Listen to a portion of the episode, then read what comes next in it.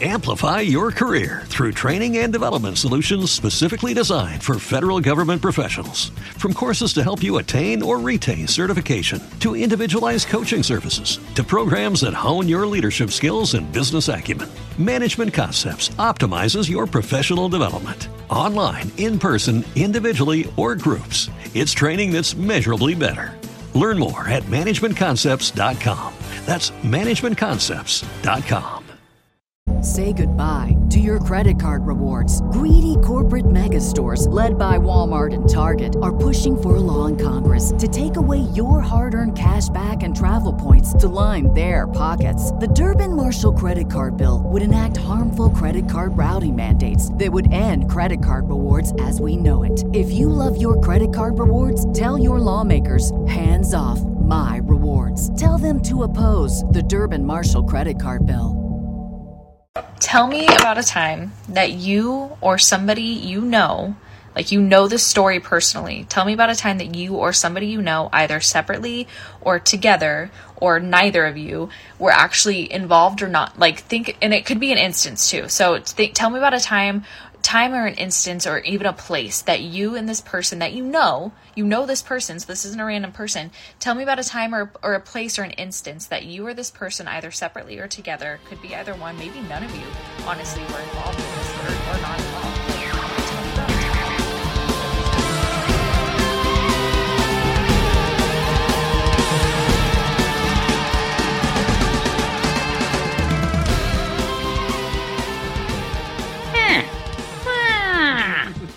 Hey, fun fans! It's another episode of We Enjoy. Welcome back. How you doing? I know you can't answer me, but so I'll just say, uh, you, you guys are doing great as we are. We are the Mattitude Eric. I am Matt Fowler. Say hello, Eric Goldman. Hello. Thank It you. is, uh, the- late, Matt. It's late. is the evening time. I've already told you that uh, uh, when the sun sets, Matt gets sleepy. Sleepy time for Matt. You know that tea, Sleepy Time, was named after me in the evening. Hmm. Uh, how you doing, Eric? I'm good. Uh, thanks for doing this later than we normally do. I was at a screening of The Conjuring. The Devil Made Me Do It.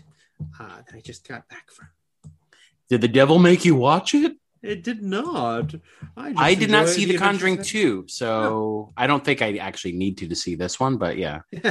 You're probably fine. Uh, yeah, I enjoyed these movies. I'm not like way into them. My the best of all the Conjuring movies to me, like Conjuring universe, I should say, was Annabelle Creation. The, the Annabelle prequel was my favorite. Uh, that that movie just really kind of worked in a way more than the others, even though I enjoy the others.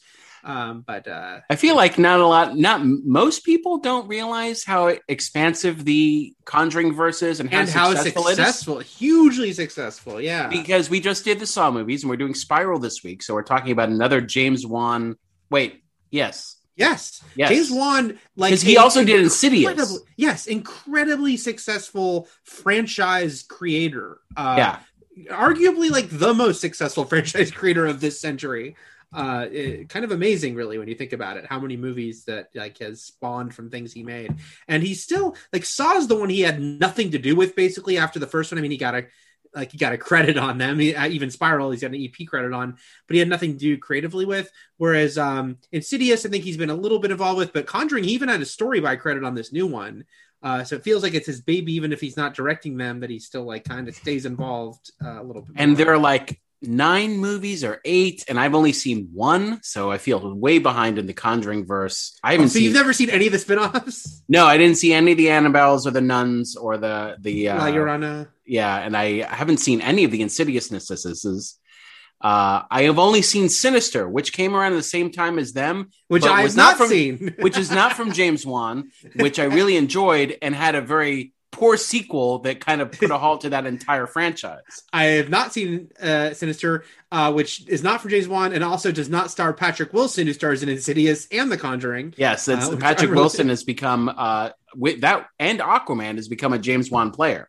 Oh yeah, well, going back, of course. Uh, oh wait, I almost uh, no, no, no. What I, was there something else he did? No, no. I almost started to c- connect him back to Snyder's stuff because Snyder uses Patrick Wilson a lot too.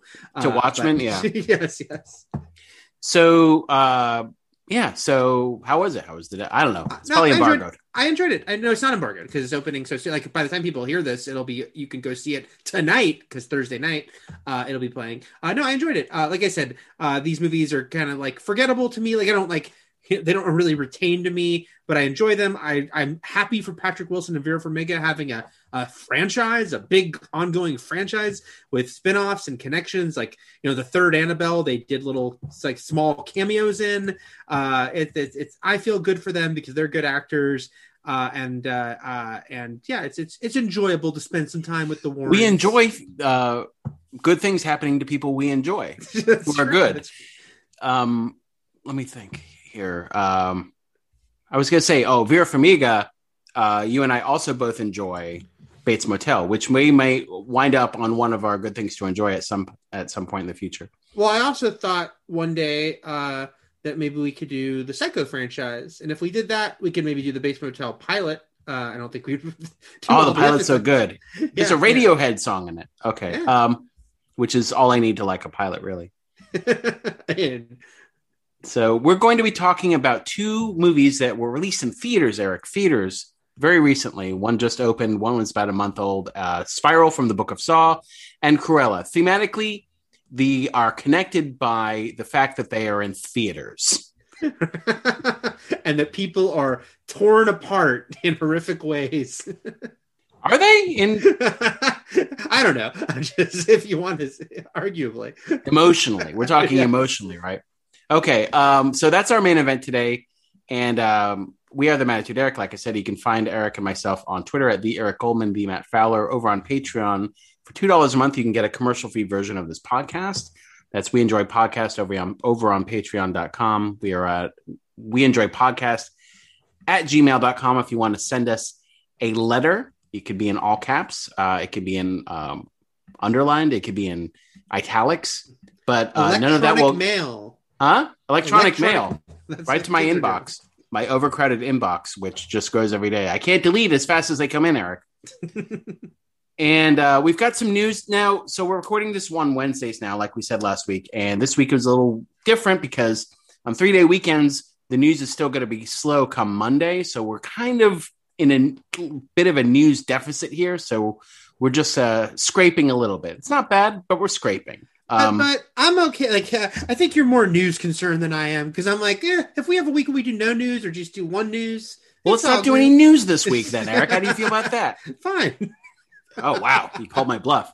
that's right. Well, I want to talk about Borderlands casting. and silhouettes of actors in Borderlands. yes, as Cate Blanchett and as the silhouette of Lilith. Um, Jamie Lee Curtis is a, and Ariana Greenblatt are great sources for all the behind the scenes stuff. If you want to follow them on Instagram, if you are interested at all in the Borderlands movie.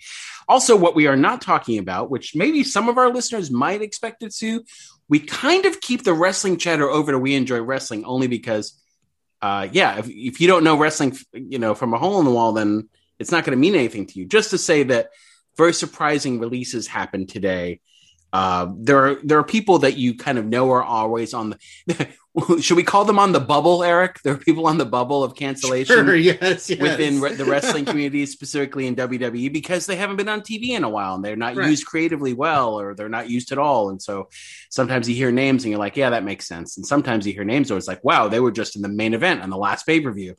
And that doesn't make sense at all. Uh, or they were just given a storyline last week, which will now, uh, they'll just Go pretend like it never happened. Yeah.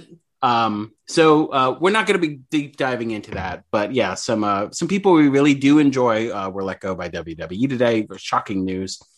But let's talk about um, someone uh, who isn't on the bubble, or maybe he is on the bubble, but it's like a toxic sludge billionaire bubble, which is Terry Silver, who made his fortune after being rescued by John Kreese in Vietnam. Uh, he's f- single-handedly funding Cobra Kai in the 80s, a dojo run by John Kreese, as a And reward as a reward for saving his life. And uh, Yes. he is people. I guess corporations would just pay Terry Silver to dump their waste in South America, Sure, sure. like to get rid of this, and then that's how he he was able to live in a mansion in Karate Kid Three. Uh, so he is like, I don't know if we deserve Cobra Kai necessarily, what it is, what it is to us, or how much of a bizarre deep dive it is into a franchise that, as the movies went on, as the sequels went on, talking about Karate Kid here, Yeah. they became the you know the quality lessened. They became more forgettable. They're certainly not as iconic as say like the first and maybe even the second. Yeah. Um, but they're still pulling these characters from. Right. It all And goddamn-. And It goddamn it, we're getting so excited about it because all roads lead to Hilary Swank. It's like if they can bring Terry Silver back, right. then they can bring back Swank from the next Karate Kid. Yeah, yeah, uh because yeah, Karate Kid Three is a bonkers movie. Uh, I think I mentioned because uh, didn't we both see it for the first time only in recent years? Um, I had never seen it in its entirety, uh, and I think it's it's it's terrible to me. It's one of those movies that's kind of weird because it's like even though it's the same director of the first two, it doesn't seem like the same director because it, it doesn't even look like it's shot as well, and it just does it feels weird and off. But it's so goofy, and I understand that people kind of love it with nostalgia and maybe because of the goofiness. But you know, Cobra Kai is a great show that embraces everything about the Karate Kid, which includes like the innate sort of cheesiness in a really you know heart like they they earnest like they have fun with it and they know that they can be a little campy and will go with it because it's part of that world but karate kid 3 is like a next level of like goofiness with the toxic waste and the terry silver and They're, the they're, they're, it's a little more heightened yeah than the other two movies. When if if you step back from the other two movies, especially part two, Yeah. where Daniel like people's lives are literally being threatened, and Right. it's you know you're like okay, this is probably gone as far as it should go right, right. stakes wise. It's still it's a little out there at this point. Three, I didn't hate all of three. I thought three had some some interesting elements to it. it just was not well, good th- this is what I feel. I feel like uh, three is the equivalent of what would later become Ocean's 13, which is like, they're like, you know what? Fuck it. Go back to what the first one was. right Take it back to Vegas. They're robbing another casino. Uh, it's just a different villain. And so they're kind of like, go back to the valley. He's in the tournament. There's a new villain. And like, uh, Yeah. but there was, you know, there's a spin on it because even, and then they do the Superman 3 thing, which is like, you know, Dark Daniel, which, Yeah. like the rift between him and Miyagi and, you know, being played. Uh, but anyway, t- all of this is to say Thomas Ian Griffith, like as was teased in the f- season three finale Yep. of Cobra Kai, is returning. Uh, is coming back to the fold. Is going to be, assume you know we assume he was the one John Kreese was talking to on the telephone. Uh, the telephone. What the fuck? How old am I? Anyway, he rang him he rang him up on the blower. Yeah, as my uh, my grandmother used to call it, the diverter. I don't know why that where that came from. So, um, yeah, he's coming back, and uh, this is also a great time to tell everyone uh, watch Cobra Kai. All of it is now available on Netflix. That's not our official recommendation this week, but you know we both like it a lot. but yeah and it's i mean it's got quite a following and it is funny i think they they they also have the they they get to have their cake and eat it too because you know i know a lot of young people are very into cobra kai and probably never watched those karate kid movies um, and yet then they can also appeal to the oldies like us by every season bringing back these actors from the franchise Well, that's the thing. It's like, uh, well, you know, having seen nobody in the theater, I know that Michael Ironside could come back at some point um, eh, because I just saw him acting, so he's still doing that. But uh, I don't know. I don't wouldn't even know how you would. What's an entry point for anyone who hasn't seen any of the old Karate Kid movies leaping into this series? I mean, I think they give it to you enough. They give you enough, like the just. uh, I mean, it, it, it worked. I mean, just like, hey, this guy, you know, can't can't move beyond uh, what he lost as a kid. Uh, and, I mean, they do talk about the past a lot, so it's not like Oh, yeah, they things have, are left they have a million unsaid. flashbacks. Well, I do. Yeah, I do wonder if there's somebody like who is completely unaware of the old movies and they're like, what? when are we getting the flashback episodes? You know, Right. Well, they they did great casting on these actors to play them as young people in the eighties. it's dead on. Um, I uh, what you said about like all roads leading to Swank. Uh, I was like, okay, because yeah, uh, again, I guess we're you know spoilers for Cobra Kai so far because season two ended with a huge tease for Ali Elisabeth Shue, and she came back in season three, and then season three ended with a huge tease for Terry Silver, and now Thomas Ian Griffith's back in uh, season four. So if they do that, uh, you know, there is another Mr. Miyagi. well, the, the the most interesting thing is like how they would bring her back because uh, the only character that was a connective tissue between Hilary Swank's character and the franchise itself was Mr. Miyagi. yeah, yeah. And so it's not like, you know, John Kreese knows Terry, so that that works. And everyone knows Ali, so that works. But nobody knows, I can't remember Hilary Swank's character. Julie, Julie Pierce. Julie Um, Pierce. Yeah, nobody knows Julie. Or, they do. They they have two route, routes they can take. They can do the Aunt Julie's coming over. We knew her the whole time. We never mentioned her. Uh, or they do the Miss Miyagi had another student after you, and he either never talked about it or you knew a little bit about her, but you never met her. Uh, basically, the, they they go the route of she's been watching what's going on from the shadows because she Right. knows all about you guys because of Mr. Miyagi. You just don't know anything about her. right, right. There you go. All right, uh, let's move on from Cobra Kai, which is a series you guys should watch. And But uh, I think a lot of people are. We yeah, think probably. we think because Netflix, we never know, but it seems like Cobra Kai is a big hit for them. Okay, uh, Jupiter's Legacy, a movie, uh, show, a series that we were talking about last week, just last week, or the week Uh, before. I want to say it was two weeks ago, maybe two or three weeks ago. Yeah. uh, during a larger conversation about Netflix, uh, is gone after one season. Um, and Eric pointed out today this. I, I, I guess I predicted that, Yes, but uh, only because I think in my brain, when I'm trying to remember now, uh, the lack of hype going into it. And I think I brought up when our as part of our conversation was like like for example, how many people know this show is launching tomorrow? right. Like right. it, it, it's just one of 20 new shows this month with no, uh, you know, real buzz about it. Like Netflix smugly since the beginning, and at one point it worked to their favor, Mhm. but they are so averse to hype. They are so averse to long lead outs. Now, that's not, uh, uh, again, there's exception to every rule. This isn't 100% the case because there are some movies coming this summer that they have told us are coming. Like, you know, we, we know like four or five of their Netflix original films that are coming out this summer. We knew Army of the Dead was coming. We knew certain things are coming. And I actually, I guess I'll say, I think solidifying that Cobra Kai is a big deal for them is that Terry Silver teaser because they do the same thing with Stranger Things. It's one of the rare shows that they tease out like it's a big deal, you know? Yeah, because like, everything here's- else Yep. you'll learn about it when they tell everyone, which Or is weeks ahead usually like two weeks ahead of time. Yeah, exactly. Uh, well, the third Wednesday of every month is when you'll find what's coming on Netflix the very next month. You know, Right, so you've got a week and a half of lead time until that month, and you still don't even know what everything is because trailer the trailers won't even be available for another few weeks for yeah, a lot of the properties. it's So- very strange. Anyway, Jupiter's Legacy is gone.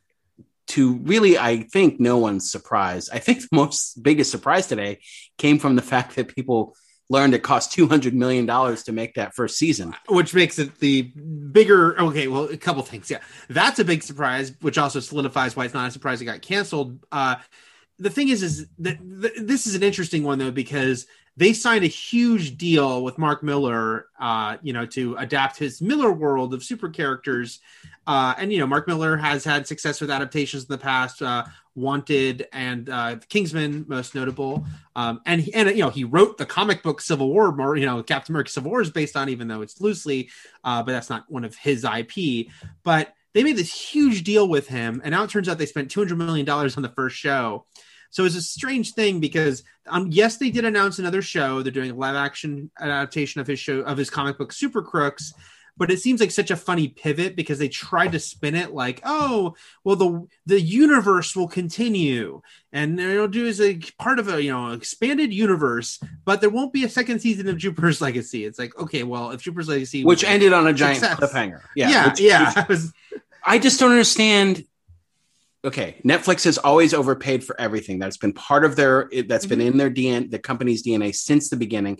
Yep. It started out, I I assume, to attract creators and you know Yeah, people to, to get streaming. Fincher and at the time Kevin Spacey. attract big names to streaming, which was a new thing. Like, what the fuck is this? Well, how about we pay you four times what you usually get? And Right.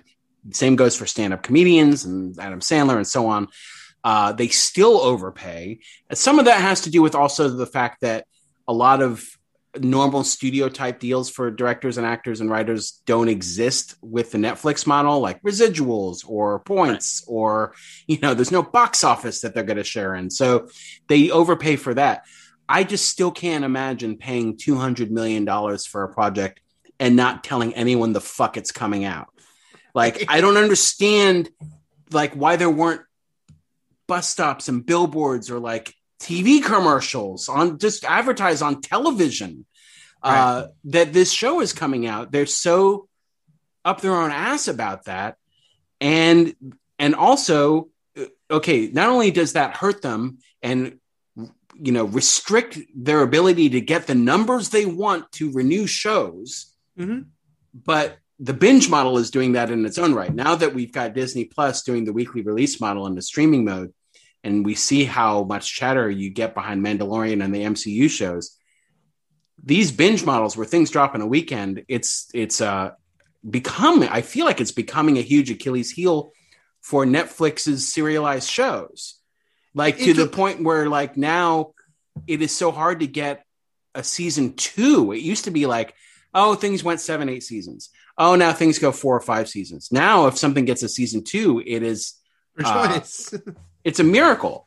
I always think back to early days of Netflix um, junkets and something like House of Cards, where pe- people would go to the junkets and the season has already been out because it's a binge Yeah. model yeah, for two or one or two months yeah. and you couldn't ask they wouldn't allow you the netflix pr people wouldn't allow you to ask the cast spoilery questions Which is insanity. which is absolutely insane. Yeah, you couldn't like they they were so tight about that because the show wasn't i guess the show wasn't out for other audiences around the world Amplify your career through training and development solutions specifically designed for federal government professionals. From courses to help you attain or retain certification, to individualized coaching services, to programs that hone your leadership skills and business acumen, Management Concepts optimizes your professional development. Online, in person, individually, or groups, it's training that's measurably better. Learn more at managementconcepts.com. That's managementconcepts.com. Say goodbye to your credit card rewards. Greedy corporate mega stores, led by Walmart and Target, are pushing for a law in Congress to take away your hard earned cash back and travel points to line their pockets. The Durbin Marshall credit card bill would enact harmful credit card routing mandates that would end credit card rewards as we know it. If you love your credit card rewards, tell your lawmakers hands off my rewards. Tell them to oppose the Durbin Marshall credit card bill.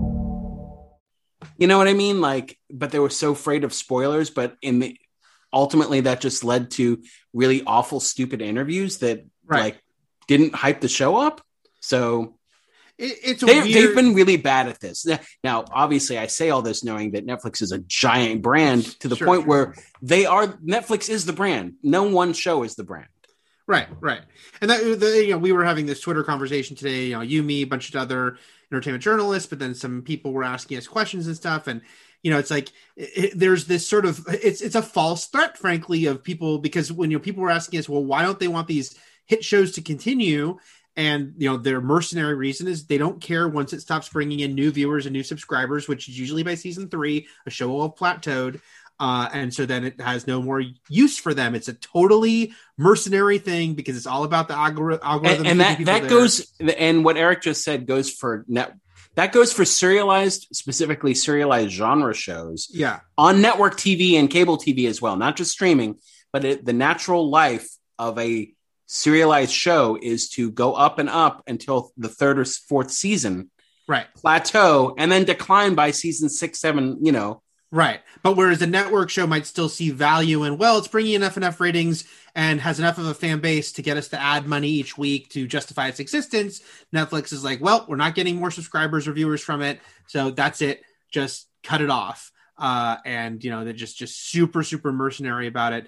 And uh, yeah, it's just it's it's it's uh, that's how they operate. And but but the thing is, people go, well, don't they care about keeping viewers? I'm like, again, this only matters if you really are canceling Netflix. And yes, I again, there's like Matt just said, there's exceptions to every rule. And of course, I, am sure some of you listening, uh, either maybe yourself or know someone, oh, I might have canceled Netflix because I wasn't watching enough on them. But that's not happening in any huge numbers uh you know it's just it's just a part of everyone's lives that they have netflix. So right now it's a kind of been a false thing that people say they're going to lose subscribers if they keep doing this. And maybe they will eventually but right now that's not happening uh and not in any way that's actually making a difference. And will that change? We'll see um, I don't know. It's interesting though. It's like I don't know if you saw. I haven't. I've not seen a single episode of Mayor of Winningham. I uh, Mare of Winningham. I did. The, I did. I, I did the joke starring Mare Winningham. I did the joke of what I kept. That's so funny. I did that because I was talking on Twitter about of making up mixing up that title, Mare of Easttown. Um, but uh, I haven't seen a single episode. But it it crashed HBO Max. Like it, you know, it was too many people trying to get on at the same time to watch the finale. Uh, and um, and it, I'm like, you know, that's one of those things. It's almost like a positive thing, even though at the moment it's frustrating a bunch of people. It's like, wow, this show, like WandaVision did that. And now you're telling me Mare of Easttown is, you know, crashing. Like so many people are trying to watch it. And there's value in that. And Netflix is kind of, again, it's all I know right now to say like Netflix is losing this battle because when they have, a, you know, more subscribers than any of the other services. But in the very long run, I wonder how much they might look at this and be like, wow, yeah, we, we don't get the attention except for a very small handful of shows. Bridgerton seems to be the, like the most recent legit hit that we can kind of sense. We have to just believe, but it does seem genuine that Bridgerton was a giant deal for them. But that's like one out of every 40 shows at this point because they put out so many shows. Uh, it's it's a strange system they got going. I don't know. We'll see what happens. strange system they got going. It's a strange world we live in, Eric. Sure, sure. Uh, as strange as Kevin Feige saying that uh, Mare of Easttown is very good, Eric. You should watch it. Also, I, I uh, will watch it. it. It's one of those things because uh yeah i'm fine with it being one season it's a it, again it's also not one of the previous type of hbo shows uh mystery crime drama shows like sharp objects or big little lies or the undoing that was based on a book mm-hmm. uh even uh even though that didn't stop them from doing a season two of Big Little Lies because there was no second book, they just did right. a second season. This one wasn't, so it could go on uh, if they wanted to continue the life. Uh, Mare of Westtown. Um, who knows? Oh, look, who knows? I mean, The Leftovers was based on a single book that they told the season. They told the story, and the and the the yeah. the, uh, the better better seasons came after yep. they went away from the book. So, um, but yeah, I'm fine with it being one and done. But also, wouldn't mind if it continued. So who knows? Uh, I, I started saying uh, briefly. Uh, Kevin Feige mentioned in an interview. Um, this week. Who was he talking to? Who knows? Oh, was that Rolling? It was Rolling Stone. And that, uh, amusingly, Rolling Stone had a oral history of WandaVision. Just amusingly, because oral histories are usually like an anniversary or like a look back. But now we're like an oral history of something that we watched a couple months ago. Uh, yeah, it wasn't like the tenth anniversary of WandaVision. It was the the tenth week anniversary of WandaVision. right. Remember so, uh, January? But he was just basically is it's an interesting factoid, which is like uh, he got the idea for the title WandaVision from the Spike Lee film BlacKkKlansman. And he was like, I remember thinking, how cool is that? They just mushed those two words together and the audience just accepts it as a title. So I thank Spike Lee for making BlacKkKlansman. I know that's the weirdest connection ever, but that's how it came about. And mm-hmm. all I, uh, I don't fall into the weird pockets of toxic fandom that Eric sometimes does on Twitter because I don't look at responses to news stories and I don't read the comments of articles.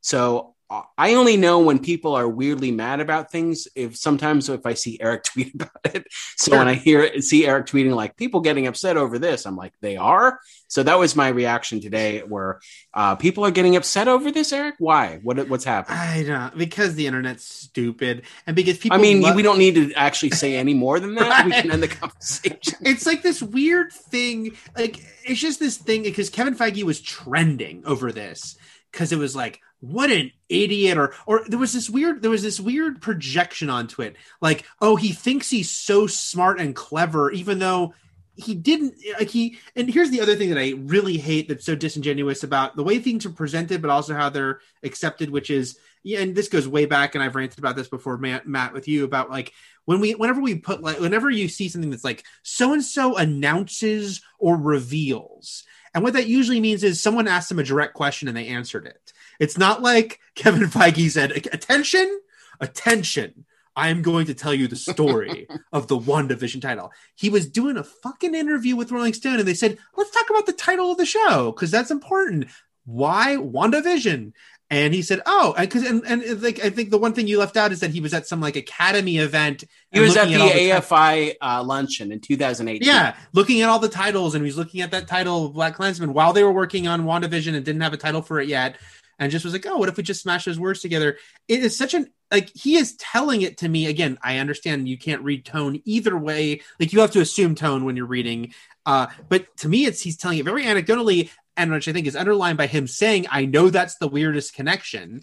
Uh, you know, it's him saying, "I know that's kind of a silly thing," but also, Matt, it's just like people are like they're both both saying like, "Oh, he's." He thinks he's so smart and clever, but they're also saying stuff like that's the only thing he took away from BlacKkKlansman when he said nothing about what he actually thought of the movie or its quality. He was saying, I looked at a list of names and that name jumped I out. I don't know, Eric. He sounds like a smug piece of shit to me. It's so stupid. And this is not also me saying no one can ever criticize Kevin Feige. It's more about just this thing we do well, uh, on the internet. It, it does and... sound like this was a bunch of DC fans. On honestly, it sounds like a bunch of DC fans no, like reaching, them, reaching for something to. It wasn't all DC Kevin fans. Some of it are like, "Oh, Kevin Feige shouldn't do interviews because he just puts his foot in his mouth." I'm like, "That's guys." Ah.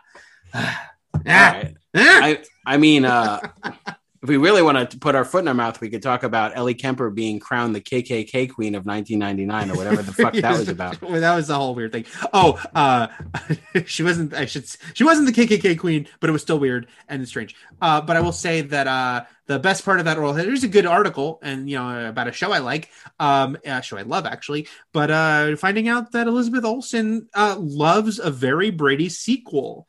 Uh, she's a big fan Who wouldn't love that movie, Eric? I would be more surprised if someone said, I hate that movie. It's there are a- some people, there's some people who like the first one. Like, I understand liking the first one more, but there's some people who are like, oh, the first one's good, but the second one sucks but those are wrong people. Those are, those are wrong people, and I don't even think they exist. but thankfully, Elizabeth Olsen's not one of them. Tell me their names. Who name one person who thinks that movie sucks? Well, I don't believe I'll, you. We'll find out. I'll talk with you off, off the air. Oh.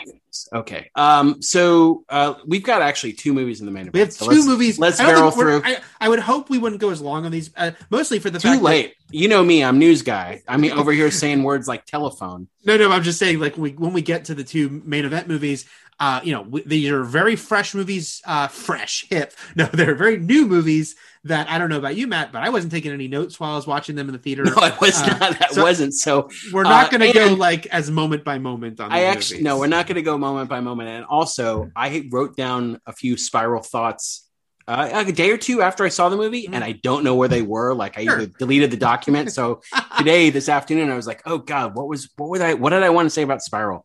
Um, so, in the interest of time, then uh, Ryan and Shane, Ryan wrote an email and Shane wrote in on Patreon. I will just save your um, messages for the next podcast if you don't Let's mind. Do so yeah, yeah, yeah. So we also skip because, past because the next we'll talk more why, but on the next next podcast might be very light on news due to scheduling. Uh, so, That's yeah, true. We'll Eric's going out of town next week, so we'll uh, record a little earlier than usual, and mm-hmm. might not even have a lot of news stories to talk about. And uh, I mean, we can mention it right now what our main event will be for next week. And uh, before we get into the good things to enjoy, next week we are doing a uh, uh, a '90s dive into a cult classic that, depending on who you ask, is the cheesiest shit that was ever made or the best movie that was ever conceived. And it is the movie Hackers starring Jonny Lee Miller and Angelina Jolie and Matthew Lillard and Fisher Stevens and Lorraine Bracco. I'm just gonna list the entire cast of, of the fucking movie. And the guy who like, played Tintin in The Crow, and whose name I don't remember. Uh, it is a movie that I really enjoy, and I've seen way more than Eric. And Eric was telling me before the podcast today that he doesn't really have a big connection to that movie. I have a bigger one um, than he does. Uh, I, I, was not a hacker, uh, but maybe I wanted to be. I don't know. Maybe I wanted to surf the web, cyberspace.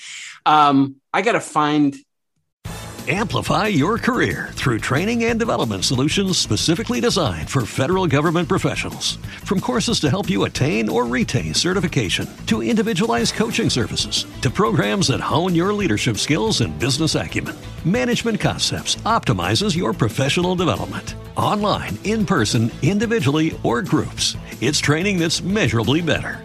Learn more at managementconcepts.com. That's managementconcepts.com. I'm trying to think of the the the sound drop I'll use for the hackers episode next week. I got to find that, that one of oh god, what's her name from uh Save the Last Dance? Um, uh, Julia Stiles. Julia Stiles. Yeah. Julia Stiles playing the the hacker. Oh the god, it's so funny. It's so funny that clip. the Yeah. 90s hacker. Okay, so we're going to be doing Hackers, uh, a movie that I do admit that it's um, not high cinema. Uh, you know, Scorsese would uh, would actually Scorsese would I think would love Hackers. It's it's in New York. Uh, there's people being framed. Someone's a you know uh, the uh, the the main character did hard time. So I think I think Scorsese would be a huge Hackers fan. So we'll do Hackers next week. Okay, our good things Uh, to enjoy. which is uh, which is on Cinemax um, or Direct TV. And if you don't have either of those, you can pretty much rent it everywhere you would rent a movie digitally. I would hope most of our listeners own this movie already. Sure, so sure. They could just open their or go to their shelf or open their drawer and pull out a uh, Blu-ray of it. What is your good thing to enjoy this week, Eric? Uh, I am going to talk about how much I enjoyed uh, Bo Burnham Inside on uh, Netflix, which, uh, you know, uh, uh, this is not under the radar really because it kind of took off this weekend. A lot of people started tweeting about it, although it was kind of, you know, it's a little stealthy in its like production. Well, of course, because he did it, did it all at his home, but they kind of announced it just a few weeks ago. Well, Netflix does that anyway, as we talked about. But this was kind of a big deal because, um, you know he's got a big following and then he did this special from quarantine. Uh, and i have an interesting history with Bo Burnham which is that it, i don't have a lot of history with with him. I uh, saw the movie he directed eighth grade uh, that opened a couple years ago and freaking loved it. I think i named it my favorite movie of that year. But I had never seen his comedy. I didn't really know his history, like the YouTube stuff, like the fact that he was based Yeah, on his. So you hadn't heard any of his songs. You hadn't seen any of his zero of his songs, and that hasn't changed since. I Oh, wow. yeah, I still Eric, they're so good. well. That's that's the word on the street. I will But- say this: you did see him on Parks and Rec. Um, Oh, that's he was in an episode of Parks Parks and Rec. Well, then there's a third way I've uh, been uh, part of his work because uh, Matt's telling me I saw Parks and Rec that had him on. But yeah, for me, the only t- really way I knew him was eighth grade, which is what introduced me to him. Read a lot about that movie. Then I discovered, oh, he's a very popular person on the internet with the youths. Um, and then, uh, him, of course, he's in Promising Young Woman. He has a major role in that film. That's a really good movie. And uh, so I saw him as an actor in that film but had no prior history with his actual comedy. I kind of do remember reading, oh yeah, there's a lot of music and whatnot. But uh, yeah, you know, if you, you know, some of you I'm sure will have watched it by now, but if you haven't seen Bo Burnham Inside, uh, it is a very interesting and unusual thing because he did it all during from quarantine at home. So of course there's no audience; it's just him in a single room, uh, filmed over many months. And because of that, also he's growing the quarantine beard and hair, and he's getting more and more Jesus looking as it goes on. Uh, I found out this guy is a great songwriter of very clever and fun songs, and I was kind of really impressed that he did all this so close together that he was writing all this stuff. Um, and then, of course, people have mentioned a lot because it's very interesting that this is a very sort of introspective, um, uh, almost genre bending. It's a comedy special, but it gets pretty intense and dramatic because he's basically kind of going through like the year we've all spent in quarantine and uh, kind of going a little crazy and uh, with a lot of stuff and uh, you know being uh, tra- trapped inside all the time. And I found it, uh, yeah, very poignant and funny. And I'll also say. I was like, oh, yes, of course. I loved eighth grade. He's like a really good filmmaker. So he did all this himself. It was just him and a camera. and just creatively, artistically, his approach, I was like, oh yeah, he directed a great movie and directing this kind of odd special from home. You see, this is a person who's a very talented filmmaker. Uh, so uh, it's like 90 minutes, and I really dug it. And the, the, songs are great. And Netflix should definitely get on releasing those songs. Uh, for well, people. I mean that that was one of the things that broke him huge were his songs because uh, he was successful. Also, I don't even know how big this market is anymore, but like comedy albums mm-hmm. because it was his stand up was so song based. Uh, it, it you know it just worked. You had the sort of a really interesting introduction to Bo Burnham, just knowing him through eighth grade 1st mm-hmm. and uh, almost the same way people watching Cobra Kai, having never seen the previous Karate Kid movies. But uh, yeah, so for most people, it was like, oh wow, Bo Burnham directed this amazing movie. We didn't know he could do that too. Right. And, and I saw people tweet that stuff, but I was like, who's this Bo Burnham guy? Who's Bo? What kind of name is Bo? Um, words words words is is really good. But yeah he's got some great uh stuff. You could probably i don't even know you could probably just listen to his songs on spotify too. Yeah. He's uh he's definitely um it's funny he makes a very funny reference to weird al in this special but uh he definitely had some of his songs are reminiscent of like weird al originals like no no they they are stuff. because i'm saying uh, yeah he doesn't do parody songs but he right. is he has a very uh genius knack for wordplay Yep. And for rhyming and for uh, yeah, he's just really good. He's uh much like uh, Weird Al. He is uh, a poet laureate, our, our country's poet laureate. And yeah, you can watch it on. And Weird Al did a very nice tweet about. I, I do wanted. To, I do want to watch Inside. I saw people tweeting about it this weekend, and I was like, I'm going to watch it this week. But uh, to date, I have not. But it will be remedied soon.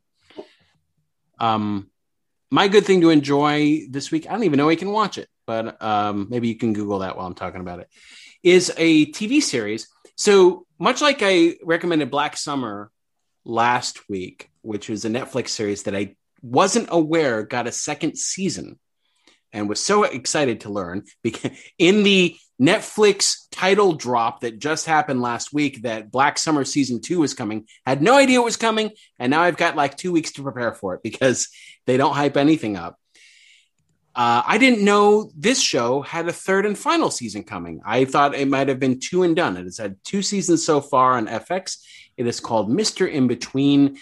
I recommend this show to anyone who has a justified sized hole in their life. Hey, that's me. Yeah, this show of any show that has come out since Justified went off the air reminds me the most of that show's tone and just swagger and style and the way that uh, they just, you know, the Elmore Leonard type of of style. I don't even know how. Uh, I know that more better wordsmiths have described uh, the way Elmore Leonard writes and writes his dialogue uh, before uh, better than I ever can. But it's just basically a really uh, light conversational.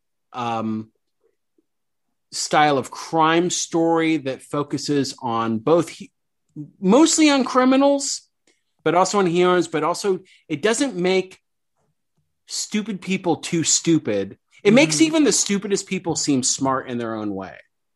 Uh, everyone is really like so out of sight is probably one of the most famous Elmore Leonard uh, properties, like turned into the screen, which was a movie, not like Justified, which became a TV show, but like that movie is kind of the Elmore Leonard style. So Mr. In Between I feel is like that. And it actually has a recurring character played by Damon Herriman, who was Dewey Crowe on Justified, yes.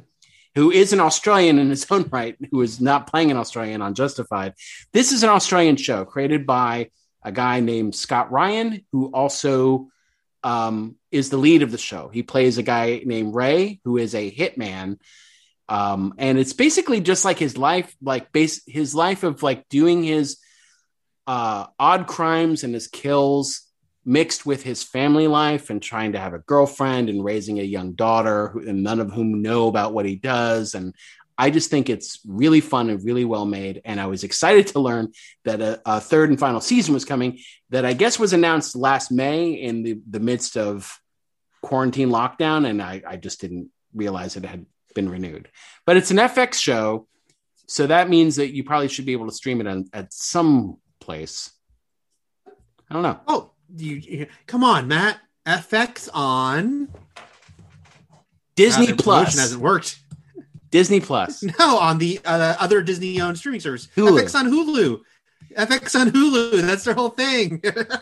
I just thought that played devs. like, oh man, you, John Landgraf will be very sad.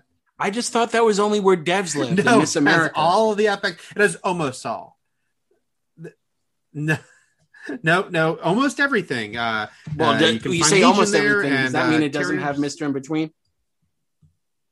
It has in Mister in Between. I, Okay. I they didn't have um was it the Americans because it was on Amazon or something? You know, it had a previous deal. Uh, so there's a couple of random things missing. Uh, but uh, Mister in Between is on FX on Hulu, uh, so you can watch it there. And I see that they have like three more episodes left to air. Uh, so or four more. Uh, so you can, uh, yeah, you can. You What do you mean four more episodes And left it's very short seasons too. So this is not a long uh, ask of people. What do you mean four more episodes left there? Now I know what it's all about. Wait, you can't hear me. Uh, I can hear you. Um, oh, okay. That's what I'm seeing. Am I wrong? Am I wrong? I see four more episodes left there. Is that is that uh, only? and if there was a weird tech glitch just now, sorry.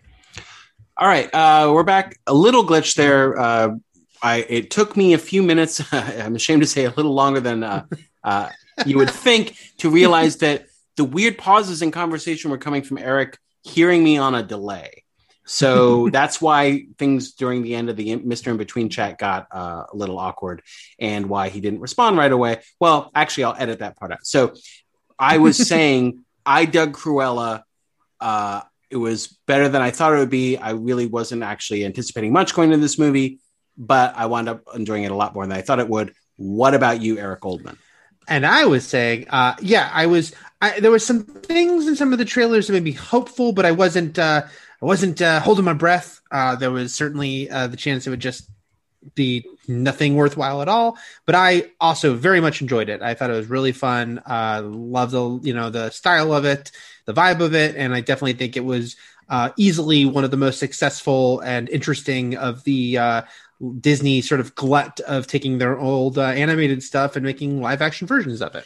I have I have some, uh, and like we mentioned earlier in the podcast, this episode that where uh, we're not going to be going through this movie beat by beat. We didn't take notes during it. We just have general overall thoughts, sort of, to talk about Cruella. But spoiler warning nonetheless. Spoiler warning, nonetheless. I thought this was a amazing, fun, really fun performance movie for Emma Stone and for Emma Thompson, the two Emmas, yes. uh, playing Estella, uh, aka Cruella, and Baroness von Hellman, respectively. And I am not so. Uh, I've watched a lot of Disney movies. I've watched watched a lot of animated movies, having as many kids as I've had over the course of you know with their age ranges. I've watched a ton of them in the past twenty five years. Now, 101 Dalmatians was never one that really made it cracked into our regular rotation, our playlist. Uh, the original animated film, uh, Disney animated film, or the live action version from '96. Like, so I don't really have a strong uh, position or a strong background on 101 Dalmatians. Uh, I especially don't have any relationship to 102 Dalmatians. um, So I kind of got gathered as I was going through this movie. I was like, okay, these two characters that she, you know, the thieves that sort of take her in. I'm like, okay, this is the the the the fatty and the skinny from the movies, um, Right. Amplify your career through training and development solutions specifically designed for federal government professionals. From courses to help you attain or retain certification, to individualized coaching services, to programs that hone your leadership skills and business acumen, Management Concepts optimizes your professional development. Online, in person, individually, or groups, it's training that's measurably better. Learn more at managementconcepts.com. That's managementconcepts.com. Say goodbye to your credit card rewards. Greedy corporate mega stores, led by Walmart and Target, are pushing for a law in Congress to take away your hard earned cash back and travel points to line their pockets. The Durbin Marshall credit card bill would enact harmful credit card routing mandates that would end credit card rewards as we know it. If you love your credit card rewards, tell your lawmakers hands off my rewards. Tell them to oppose the Durbin Marshall credit card bill. It took me a, I, I figured out just by context that uh, Roger was someone important that, who Right, gets right. fired because I'm like, why do we keep paying attention to him? And why do we care what happened to him afterward? And I was like, oh, he must be like the dad from that that series or that movie. Uh, but one of the things Cruella made, and because I didn't have that connection, because I was going into this kind of like the people watching Cobra Kai who never watched the Karate Kid movies. Uh, I, Cruella is my Cobra Kai. this reminded me of what Tim Burton used to do, where he would create basically original IPs. Like imagine, imagine doing that in this day and age, Eric. Like doing a t- doing Beetlejuice now. It's not based on a book. It's not based on a previous movie or animated movie. It's not based on a graphic novel. Like he would just come up with these fucking movies. like imagine coming up with a fucking movie, Eric, in this day and age. What? And so- insanity. I kind of enjoyed just watching Cruella as an original story, not based on anything. It was very easy in my mind to disconnect from that because I don't have Yeah. a, a strong relationship to 101 Dalmatians at all. Like I, you could tell me it was that Glenn Close played the same character in a movie, an older version of the character, but ah, I could easily like wipe that from my mind. Like this is was just a different thing. The only gripe, the only gripe I have about this movie were the needle drops. Like I felt there was just too Mhm. many songs and too many. I don't want to use the term low hanging fruit songs, but just too many common songs. Like I think "Sympathy for the Devil" should be retired from movies. Yes, yes. Like it is overused. Uh, it was never used better than it was at the end of Interview with a Vampire. Like that's how long ago. Like it was used greatly. Uh, and the fact that they actually merged at the end a Black Sabbath song. Uh, they started the, the end of the movie has the opening of Black Sabbath's The Wizard, Eric. And I was like, oh, cool. They're going to end this with The Wizard. Nope. They go right into Sympathy for the Devil. They go into a different song. Um, so, and especially like it's the same sort of era as Once Upon a Time in Hollywood. So we got to hear Hush again, and we got to hear, um, was, did they even use, um, uh, I know they use it a lot in movies, so I don't even remember if they used it in Once Upon a Time in Hollywood. But what's that other Stone song they used in this? Um, She's in Rainbows. They yeah they used the one that was in Legion. That's also been in that commercial That's right. recently. That's right. Yeah, it's been in not the lot. one that's Once Upon a Time in Hollywood. Yeah. Yeah, she's a rainbow. Um, Mhm, mhm. so I just felt like there were it was song after song after song. I felt like I was watching the opening ten minutes of Suicide Squad. To be I thought the exact. We are very, very similar so far in this movie because I also don't have much of a connection to 101 Dalmatians. I saw it as a kid. I actually had uh like the uh what's what were those called? The little golden books. I had a 101 yeah. Dalmatian book, but it was just it's just something I had. It wasn't because that was my favorite. I guess maybe I did like dogs, so maybe that was the thing. I never saw the Glenn Close movies, either of them. Um, and so yeah, it wasn't. It was. I, I love a lot of Disney animated movies, but this is not one I had a big connection to. Um, it's it's um a funny thing, and this was another thing I sort of saw people having a Twitter debate about the other day, which is yes, it is. No matter what, of course, I agree. It's it's unfortunate we are in an era where it's very hard to get anything greenlit, especially at like a large budget, especially now at a theatrical level, not based on an existing IP. But there is also a fact of like that is kind of where we are, both with the studio system, but also the audiences, because people were saying, "Oh, I like Cruella, but I wish it wasn't Cruella," and it brought back the ar- argument people were making about Joker, and it's like, but would people have would people have gone to see Joker if it was just like about a schmo, like, um, and you know, people were making the comparison of uh, what was the Joaquin Phoenix movie, um, um, I'll never leave you. What was damn title of that one? Um, oh, uh, yeah, I know what you're. T- I know what you're saying. damn, damn it, damn it! what was You you damn talk and I'll look it up. Uh, you were never really here. I'm, that Yeah. was it. And it's like, you know, it's like there are these movies that are going to just destined to be tiny little movies. And if someone made a similar like Cruella idea, like, oh, these sort sort of warring people in right now, and I know that's funny to say when Devil Wears Prada was not ancient history, but it was early, you know, mid to the aughts. Uh, it probably wouldn't. It certainly wouldn't get this big release. Um, so it be, does become like, are you doing something fun with this existing IP? And I think Cruella just did a really fun thing with it. Uh, they're both great. Um, and we can talk about how yes, they ultimately like soften Cruella de Vil from she is not a a puppy killer, um, but then they kind of make I think they the way they kind of balanced that was by having Emma Thompson's character be an awful, awful person um, in like a kind of impressive way.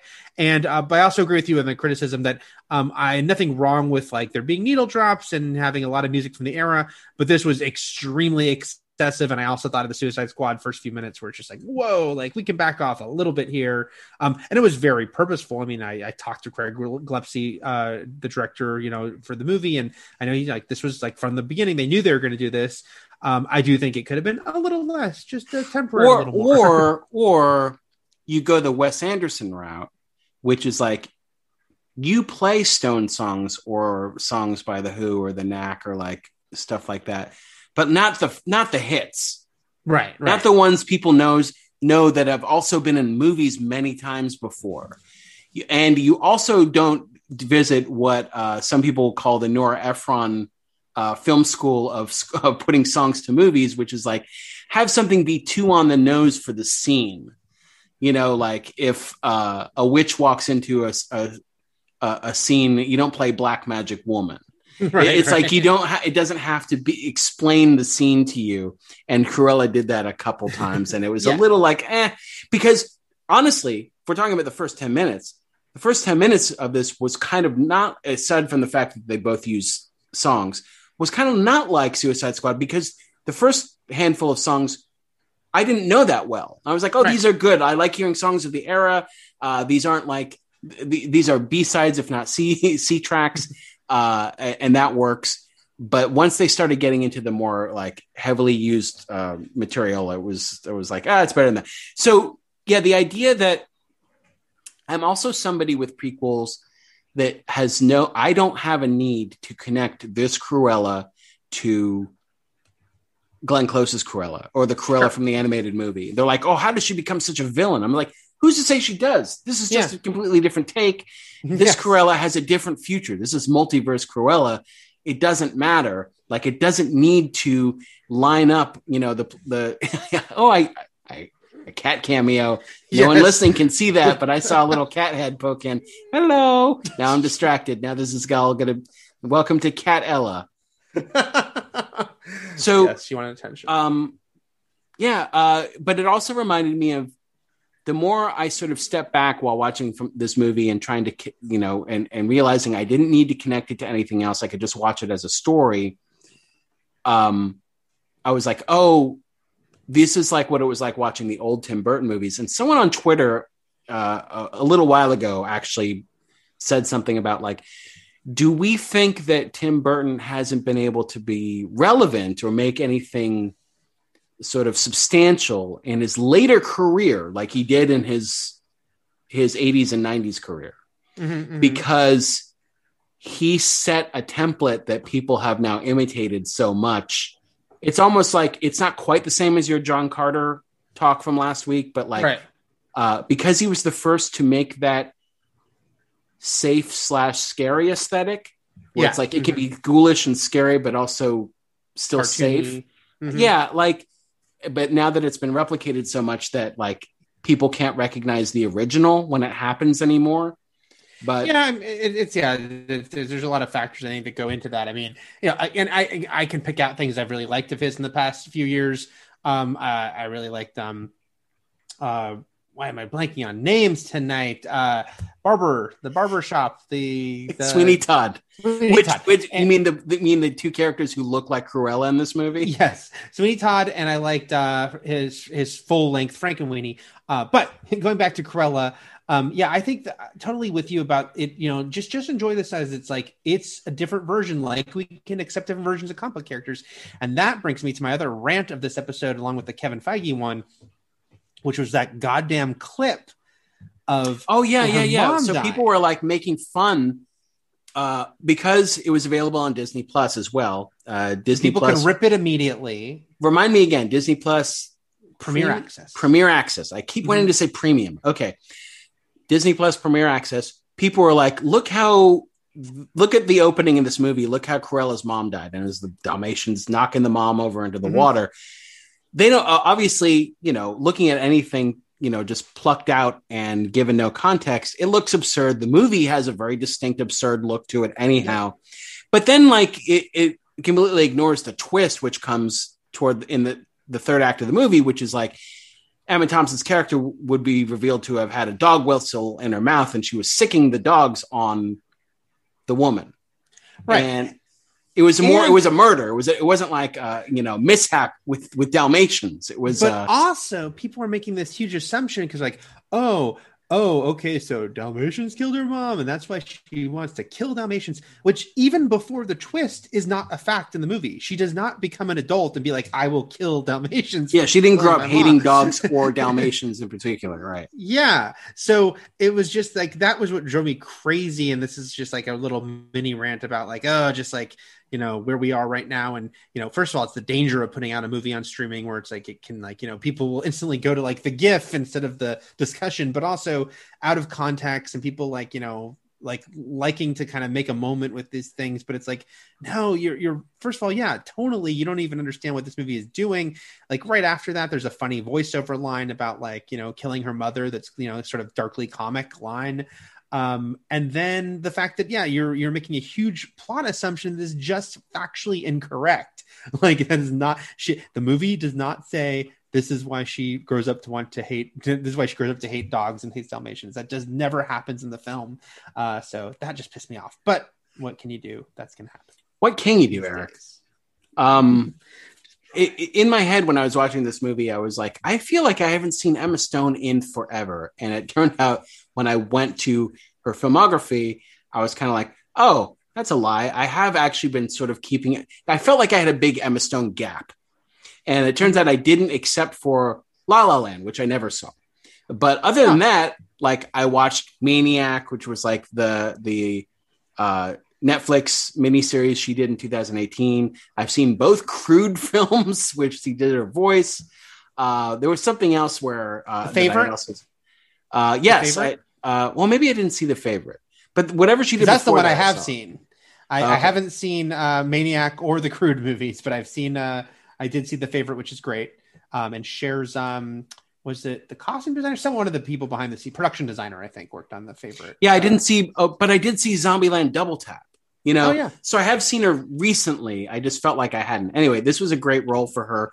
Uh, it's got uh, so the movie has already mentioned Emma Thompson, uh, a fun role for her as well. Mark Strong. It's got you know, um, you know, typically obviously British cast, but one thing that amused me, it's something you don't see very often, except obviously the lead of this movie. I get that Emma Stone's doing an accent, but you don't see it usually in supporting cast. And Paul Walter Hauser actually getting Cobra to do- Yeah. Paul Walter Hauser. uh, it didn't come back for season three, but yeah, was there for, previous to that. probably because he was he was probably filming this at, during season three.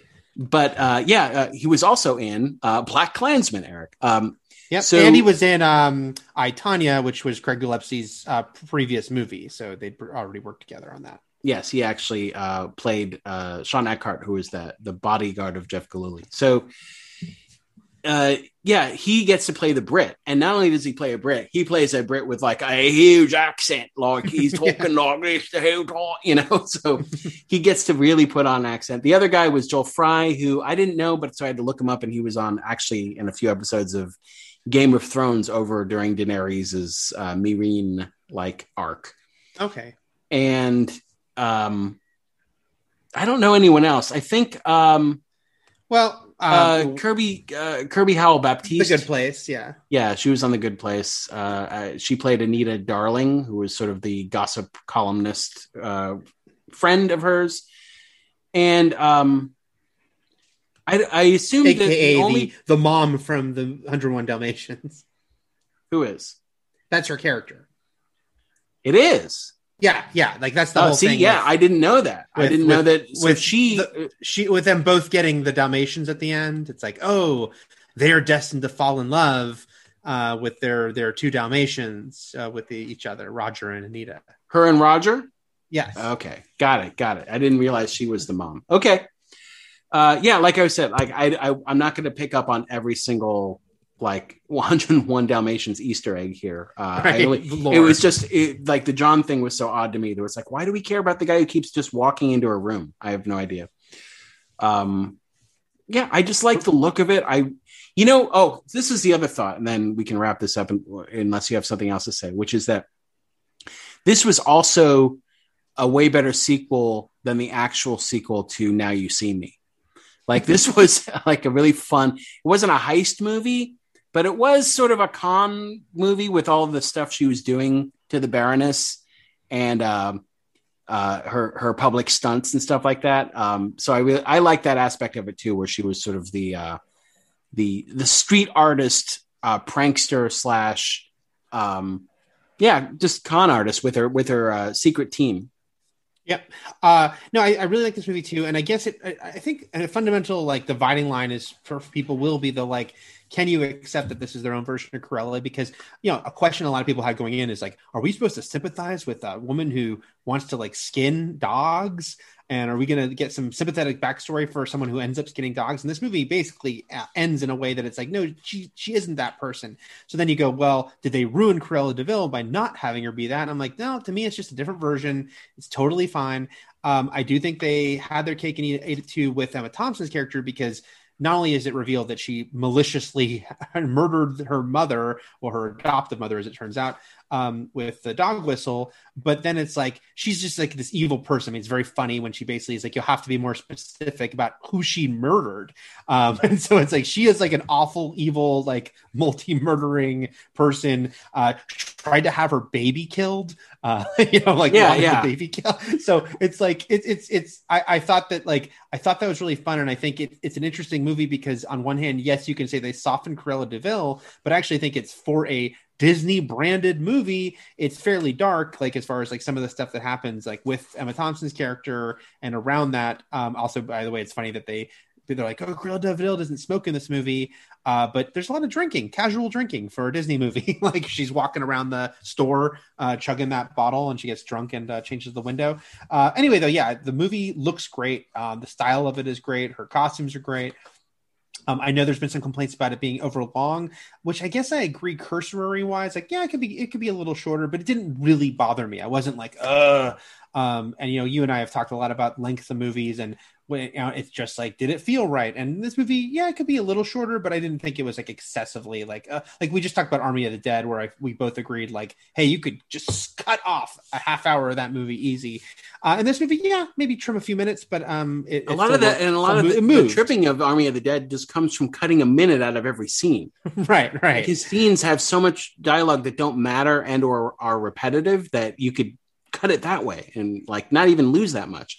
Um, I will say that, um, yeah, and the fact that like, yeah, so it, it also speaks to how much you know, you know, dog culture and like if they kill a dog in this movie, I'm out. Uh, if they, yeah. if, so the worst crime that you know, this is somebody who mur- wants to murder dogs, which people will argue makes them hate her more than somebody who wants to kill their baby and or their someone's mother or you know right. like if you kill the dog i'm out so uh, you could say like on paper yes, Baroness is a darker character than uh, who the, the, the you know what the common version of Cruella is. Yeah, because uh, she's killing human beings and not dogs. But uh, many people would disagree with but, that. But but when it comes to movies, yeah, and so yeah. also um, they and they do tease the evil turn here. So like yeah. by the end, the movie is a little long, but you know she shifts back to her to Estella from mm-hmm. Cruella, so we do get a glimpse of Cruella. She yeah. just kind of kind of gets snapped out of it when she's actually somebody tries to kill her. But uh, I love a tight 90. We've talked about how a tight sure. 90 is a great thing. Not every movie needs to be that, but I'll tell you what really works, what fucking works like gangbusters with a tight 90, those quiet place movies. Tight 90s. yes. Krasinski can direct the fuck out of a tight 90 movie. yeah. They're so good. I I mean, we're not talking They're about great. it. It's not part of the main event, but I saw Quiet Place 2 uh, also this weekend, and that was excellent we can talk about it soon if we wish. Okay. Um, moving on to Spiral. Mm-hmm.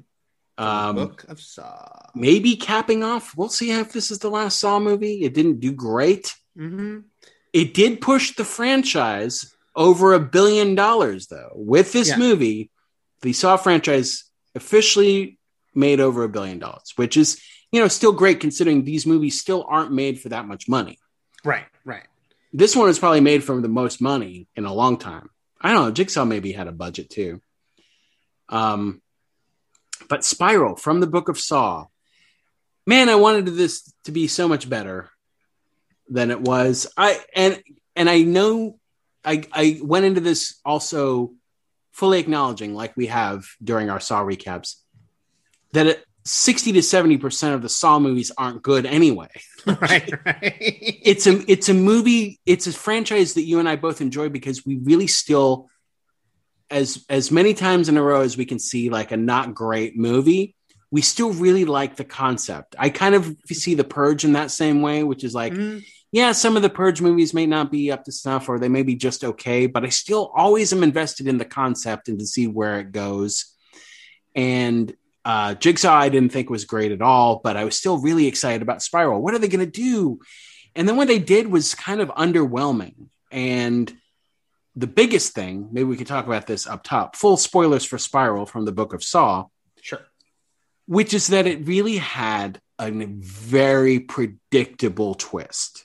hmm And that may have been, for me, the most upsetting thing. Now, I understand that you don't want to keep repeating the same Saw twist because Jigsaw, the last Saw movie, repeated two of the biggest Yeah. Saw. To a comical extent, they decided to retcon on a series that's done a million retcons. So in- what- uh, not only so with Jigsaw, we got the Secret Apprentice, which was a Mhm. huge twist in the Saw franchise, uh, and the what you're seeing is not happening at the time you think you're seeing it.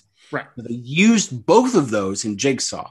Mhm. Now, I don't want them to repeat that twist for this movie. Obviously, they just did it, and arguably, they just did it in a way that they can't do it again. Like you can't do that. They they they played their last cards with both of those twists. right. But and I also acknowledge that it's hard to top those twists because those twists during the franchise, not in Jigsaw, but previous to that, Yeah, like Saw Two and you know stuff. they were really good. Those Yeah. movies have some amazing twists, like Saw uh, two, three, and four. So we're talking about the other ones Darren Lynn Bousman directed, Mhm. like the good the good Saw movies from the first Yes. half of the franchise. peak uh, Saw. Amplify your career through training and development solutions specifically designed for federal government professionals. From courses to help you attain or retain certification, to individualized coaching services, to programs that hone your leadership skills and business acumen, Management Concepts optimizes your professional development. Online, in person, individually, or groups, it's training that's measurably better. Learn more at managementconcepts.com. That's managementconcepts.com.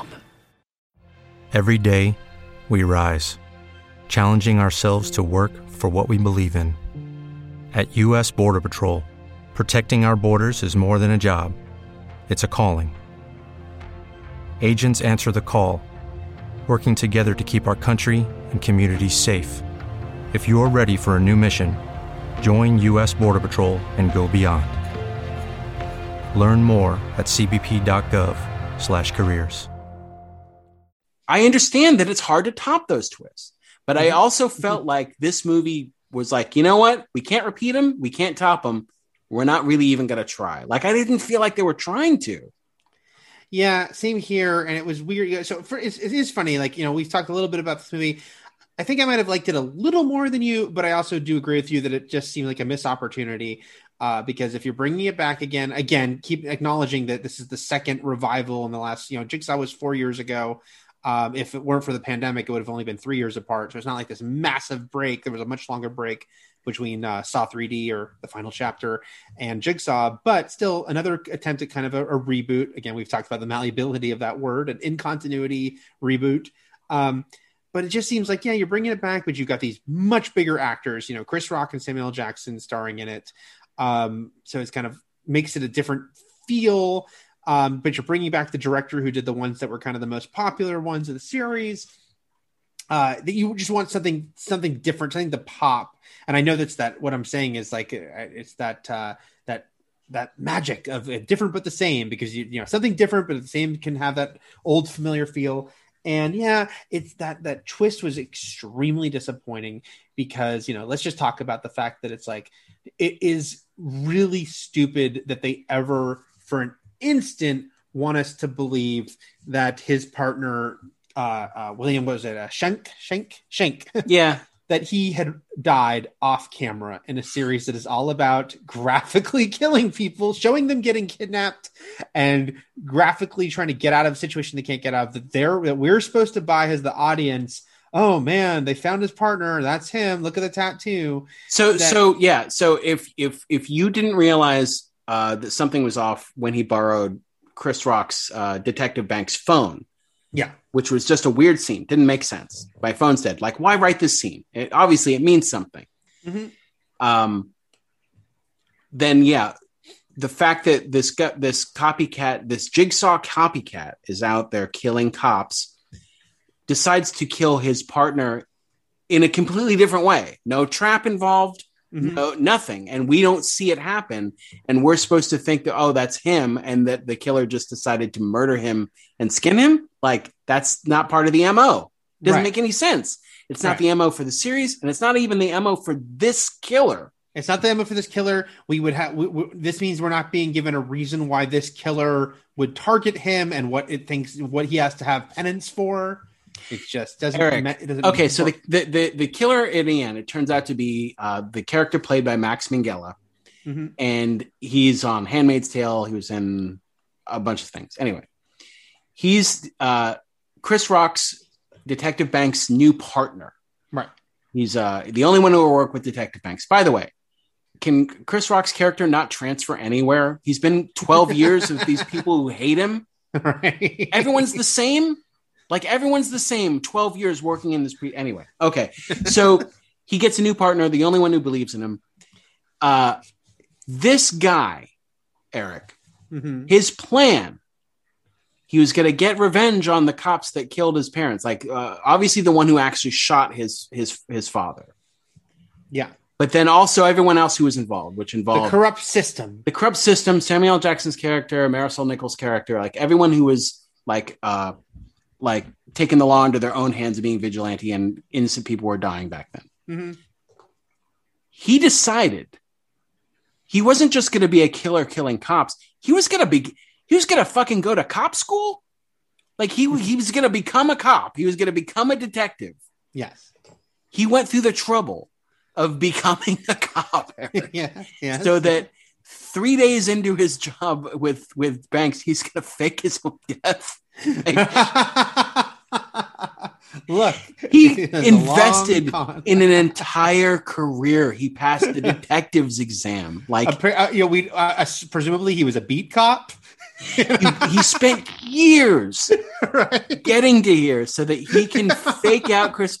He could have just been a killer, Eric, right. and the ending would have been the same. Like trying to it convince just it just Banks Chris Rock's no- character to join him. right. You know Banks what I mean? no Like connection. Wouldn't have been like known him for a few days, but otherwise it would have been. Yeah. that is he's very like, funny. he, became a cop so that he anyway it's so that he could completely kill himself. Like that character doesn't even exist. I mean i get i guess that the william shank was the actual alias. Like he wasn't even a real person. Right. Right. so he's killing a fake person. But anyway it does it seems like three left turns to make one right. It seems so out of bounds. Um okay. I want to call out one uh, a few things. Bullet pointing here. First of all the first victim the guy with the tongue dangling in the subway tunnel Mhm. was um uh mcmurray from letterkenny now, which is a show that you don't watch but you Mhm. should and uh could have took me out of the movie right out of the gate because mcmurray uh as letterkenny fans know mcmurray's a piece of shit and uh very very funny character on the show um but yeah obviously it's just one of those weird things seeing a canadian actor pop up in a thing and you know him very starkly from something else Although Um, all the Saw movies have been filmed in Canada, um, I will say uh, I, I quite enjoyed that opening death. I was like, "Ooh, this is fun." Saw's back. I, i'll say Uh, this about the traps though Yeah. the finger trap was a good trap Mhm. I think that was a you know if we're talking in the the entire Saw franchise, like Yeah. going back twenty years, uh, I think that stands up. That could be in a top ten. Pull, ripping your own fingers off, and you have to bite down to do it. Like you have to keep your like yes, like that's that's like that's fucking hard to do. Uh, were these traps too hard? I think they may have been. I don't know. Well, I th- but I guess we kind of learned there again. He's another cheater, but I guess they were too hard on purpose. Yeah, it is funny because we we start to get a recurring thing of these people almost free themselves and die, but then you kind of it does by the end. You know when he when he basically is mad at Banks for trying to save the guy who actually killed his dad. It's like, oh, he he really didn't want. Like, unlike John Kramer, who wanted to give them a chance, he didn't really want to give them a chance. It sounds like it's well, it's certainly not that guy who killed his dad. He he wanted him to die. He didn't want Banks to actually help him. But Eric, Jigsaw never targeted cops. yes, You remember that line? I do remember it was in the trailers, and I thought that doesn't sound right. Will the movie justify it? It doesn't. I mean, it's funny too because they could have saved it with they, all they needed was an extra line about it's like because it's, it's an inherently a ridiculous line because cops were such a part of so many of these movies. Yes, you could say Jigsaw didn't only target cops. That's the difference here, right? I- it's like he's Eric, explicit, only Darren going Lynn Bousman was on the set every day, and he Right. directed Saw two and four, where the main person being forced to go through things is a cop. Yes, One was a good cop and one was a bad cop. Like yes. He was there, One and he didn't change. He didn't change the line. right, right. It is a bizarre line. Uh, yeah, I mean, a lot of people involved with the previous movies were involved here. Uh, that is a that is a very Uh, strange. so. I, I feel like the end, like the Hello Zep ending, which not only involves the reveal of uh, Detective Shank as the Jigsaw copycat, but Samuel Jackson's there. I couldn't get the feel of what the torture trap was from the glimpses of him in the trailers and the footage we saw before Right. the movie. It looked really cool. It looked like, oh, Yeah. he's on stilts. Is he gonna rip his legs? Like it looked really uh, scary. And then when I, it was just it was just draining his blood, I was like, oh, that's lame. Anyway, uh, the whole thing was the end, like the big ending, like dun dun dun, like no, where he rigged it so that when the SWAT team goes through the door, Samuel. Jackson's forced like a puppet to raise his, the gun hand and he gets shot down. And Chris Rock is like, no, I feel like that would have played better if we liked Samuel L. Jackson's character in that movie at all Mhm. or if we felt like he and Zeke had a good relationship. right, right, right. Like if it was a fa- fa- loving father son relationship, he wasn't. He was just a sort of a harsh, like crappy dad, and they fell out. They didn't really see each other that much. I mean, like, like then you learn he's a, you know, uh, and so I didn't feel like it was a big deal, like Yeah. to warrant an ending like that. they they leaned heavily on it being Samuel L. Jackson. It's like, yes, you see, look, he, obviously he cares about his son. He gets all, you know, he's furious when his son gets shot because no one would, you know, answer the distress call. But yeah, they have a very er- estranged relationship. Then they find, then we find out he was corrupt too. So a lot is stacked against him. And they, the only reason to care about him really is it's Samuel Jackson. and We like Samuel Jackson. Uh, but yeah, uh, there should have been like a couple of warm moments between them to sell Uh, that. Even if they're estranged, there's there's love there, man. There's love. Yep, yep. Um, Uh, I also think you have to that I will. I completely respect that this was not going to be part like tied heavily into the mythology. I I understand because as much as that's kind of something that we it- it's a super fun part of the series that also became an Achilles heel as it went on because they kept retconning and they kept saying this is the story behind the story behind the story. And it's both very fun but also gets kind of insane and then the seventh one especially um, uh, uh i'm sorry no the eighth one this is nine jigsaw tried to have the, their cake and eat it too because they were like this is not really connected to the others and we're not going to bring in all the dr gordon and hoffman and amanda of it all but instead we're going to say there's this other secret apprentice from the very beginning you never knew about um, was kind of a ridiculous you know just this is you know it's just so silly they're doing this so i respect that they're like this has to be its own thing I mean, it's the first Saw film without Tobin Bell in well, that's what I was going to say. Is I felt they needed something a little more. Uh, first, you know, in a perfect world, they would have figured out some way to have Tobin Bell in this movie, even if it's just a video, even if it's just something. uh, just to have his presence. It, it just felt weird to me to not. Um, and I, you know, maybe you could do some other connective tissue. I just felt like a little more. Uh, yes, these cops like remember Jigsaw, like it's like, oh, you know, and, this, and they mention uh, they don't use secret apprentice where they say like a protege or something like that. They use that term that that he we he's known for doing that. Um, but I just felt like a little more. You see his photo. If you look closely at their wall, they've got like his autopsy from four, like images from it. I think there's a couple other people that are up on that wall that are from the previous movies. But I felt like, eh, is there something we can do here to connect it a little more? Because it just felt like I get it. You want it to be accessible to new audiences, and it did get overly convoluted, but you still you know, it is Saw Nine at the end of the day. So something to connect it back and to get Tobin Bell, even just his voice. Hell, if he just did some a recording of some sort, um, or you know, hell, have it be uh, his voice that uh, is the voice that they're hearing, even though it turns out to not be him. Yeah, I feel like there would be tapes of of of John Kramer as Jigsaw doing the Billy the Puppet thing, the, where Detective Shank could have just emulated that. Right, right. Um, but yeah, uh, it, it, you know, look, I think the movie has some fun um, kills and some fun traps. Um, I was, you know, I, I, was enjoying it certainly for the first half. Um, and I do think empirically, if you take a step back, it's better than the worst Saw movies. Like I still think, oh, you know, this is better than for sure. I'd say, you know, Saw 3D and uh, and Saw 5, but but those movies still have the the benefit of being more tied into the you know continuity of it all so you still feel like they matter more. Uh, and this one if it was going to do its own thing needed to like really deliver and especially that ending like you said it's like they don't want to repeat themselves and it's hard to top all the twists the series has done but to have it be so telegraphed so telegraphed uh, that he is that it's going to be him coming back and that he's not really dead uh, to me was crazy. To the point, it's funny. They, I guess maybe they kind of knew because they don't even play Hello Zep when he's just kind of revealing himself. Uh, they play it later. Yeah. Still, uh, they, they they first play it a little bit when when Chris Rock wakes up and he might have to saw his arm off, which is just a quick little beat.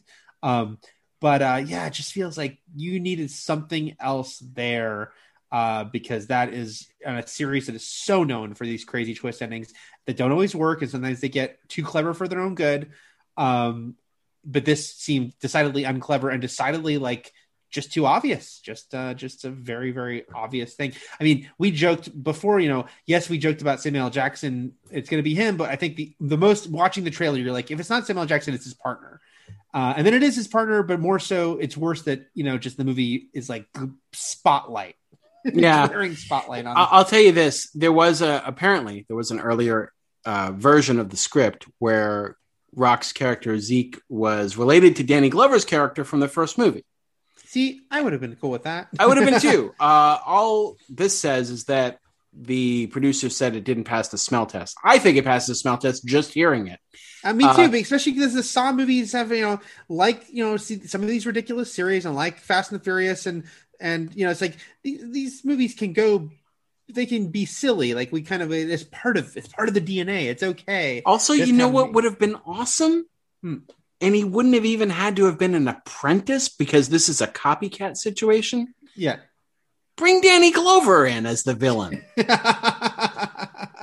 Why couldn't he have been the person like doing this? You know, like even if they, they decided not to do the thing where he's related to Chris Rock's character, Bring him well, back. I forget how he died. How did he die? I think didn't his throat his, got neck- slit, right? Yeah, yeah. Like the, yeah, that he can come back from that. That's fine. like, well, wait, now I'm forgetting because his, his throat got sliced in the backstory, right? But then I can't remember how he actually dies because didn't he have a scar? But then he actually dies. Something else happens. How does he die? Shit. Oh well, I still think it could work. This is it's a Saw franchise. Like yeah, just bring him back. He can be the twin brother. That would have been an awesome twist. now I'm checking yet. How did David? How did Tapp die? um. Oh well. Um. Zep and Tapp engage in a brief sc- struggle that ends with Zep shooting Tapp in the chest and leaving him to die. Easy, easy. Yeah, yeah. he's good. you he's kidding fun. me? oh, that's like Oh, they should have brought him back and Saw too. yeah. So, um, I, yeah, I was happy to have a new Saw movie. Uh, it's it, it, I said it's funny that a series this grisly has become like a sentimental thing uh, that has a guy's like hanging, you know, tongue face piece. Um, was like, oh, well, so so with that one, it's like uh, that one and the uh, um, the Marisol uh, Nichols one, which is like if they just committed right at the beginning, they would have lived. They would have right, been maimed. Right. She would have been paralyzed. He would have lost his tongue. But they just hemmed and hawed and they waited too long and it didn't, you know, it didn't work out for them in the end. The guy with his fingers, though, is the one where it's like, yeah, you do the thing, but you also got to do it quickly and not uh, care about the the searing, blinding pain that it distracts you so much from actually finishing the job. Right, right. I don't think they ever take that into account. But like you said, that he's a cheater. Um, um, although what you just said about if they just committed, that makes me think of something funny that like that Jigsaw quotes Twitter account could do about like the oh my, you just jumped right off it. I thought you'd struggle much more with this conflict. You know, just just tore your tongue off and got away. Like all right, you know. oh, was it the over. one where he was it the one where he's like, "You're just gonna pick the lock" or something like that? No, I'm, I'm saying it's not an exact, but it's the kind of thing I think could could definitely do well there. Although the uh, because there was one he tweeted out a few weeks ago where it was like, "Oh, you're just gonna pick that lock? I spent all this thing." Like... yeah, yeah. Although I still really, I know we talked about this one, but the the idea of the uh the guy that this room was intended for didn't make it. It would this would have had a lot of meaning for him. Sorry, like, you know? But yeah, uh, it's, it's, it, I, I would guess there will be another one just because again, like you said, it's like these these movies do not cost a lot. Um, even this one, even though it's going to be very low grossing, with that you know that pandemic caveat, I realize that Quiet Place Two just had a great opening and is proving that people are going back.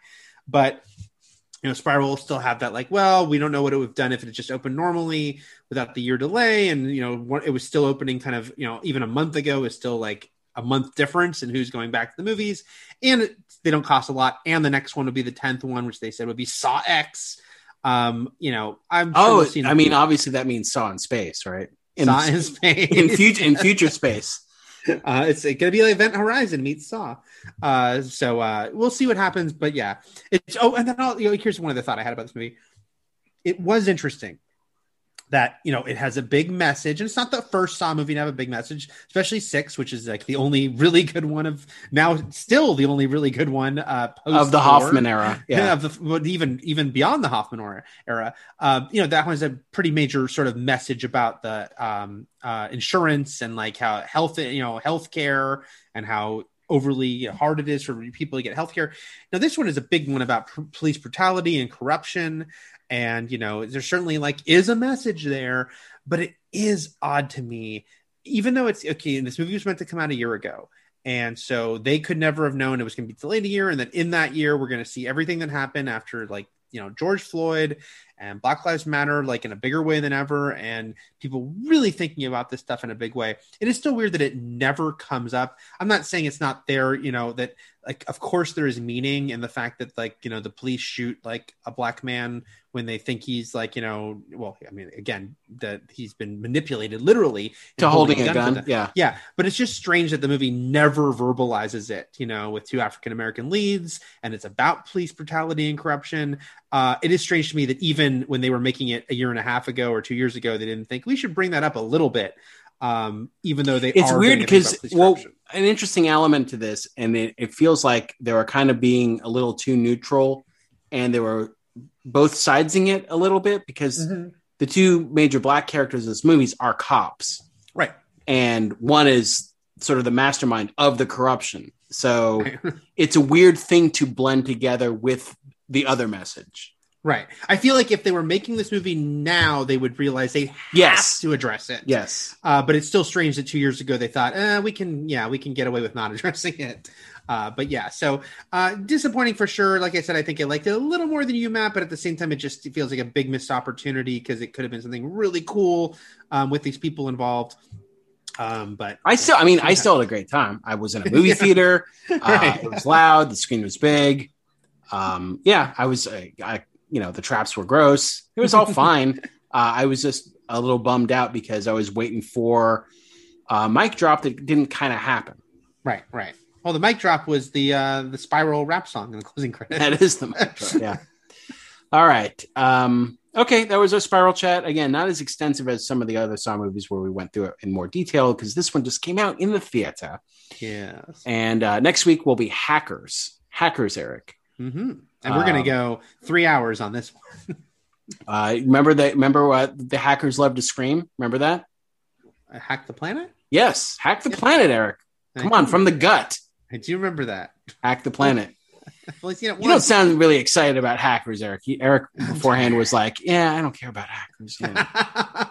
but maybe I'll love it now. We'll I know see. people like hackers, but hacker. uh, okay, so we'll do hackers next week, regardless of how Eric feels about it.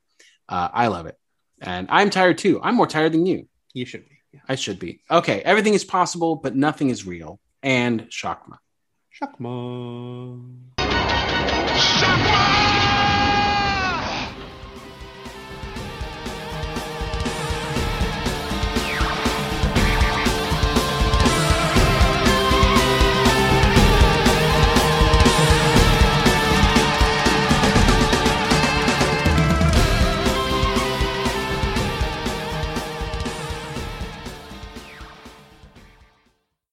Amplify your career through training and development solutions specifically designed for federal government professionals. From courses to help you attain or retain certification, to individualized coaching services, to programs that hone your leadership skills and business acumen, Management Concepts optimizes your professional development. Online, in person, individually, or groups, it's training that's measurably better. Learn more at managementconcepts.com. That's managementconcepts.com. Every day, we rise, challenging ourselves to work for what we believe in. At U.S. Border Patrol, protecting our borders is more than a job, it's a calling. Agents answer the call, working together to keep our country and communities safe. If you're ready for a new mission, join U.S. Border Patrol and go beyond. Learn more at cbp.gov/careers.